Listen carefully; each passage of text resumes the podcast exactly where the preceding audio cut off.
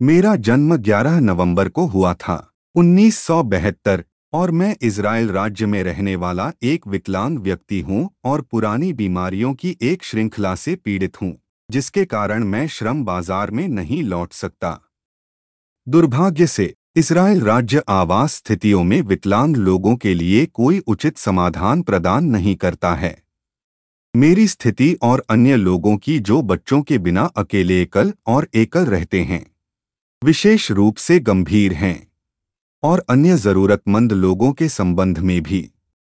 मैं उन संगठनों की तलाश कर रहा हूँ जो कम से कम सम्मान की लड़ाई में सहयोग करने के लिए व्यक्तिगत या एकल लोगों के सामाजिक अधिकारों के लिए काम करते हैं या संघर्ष करते हैं।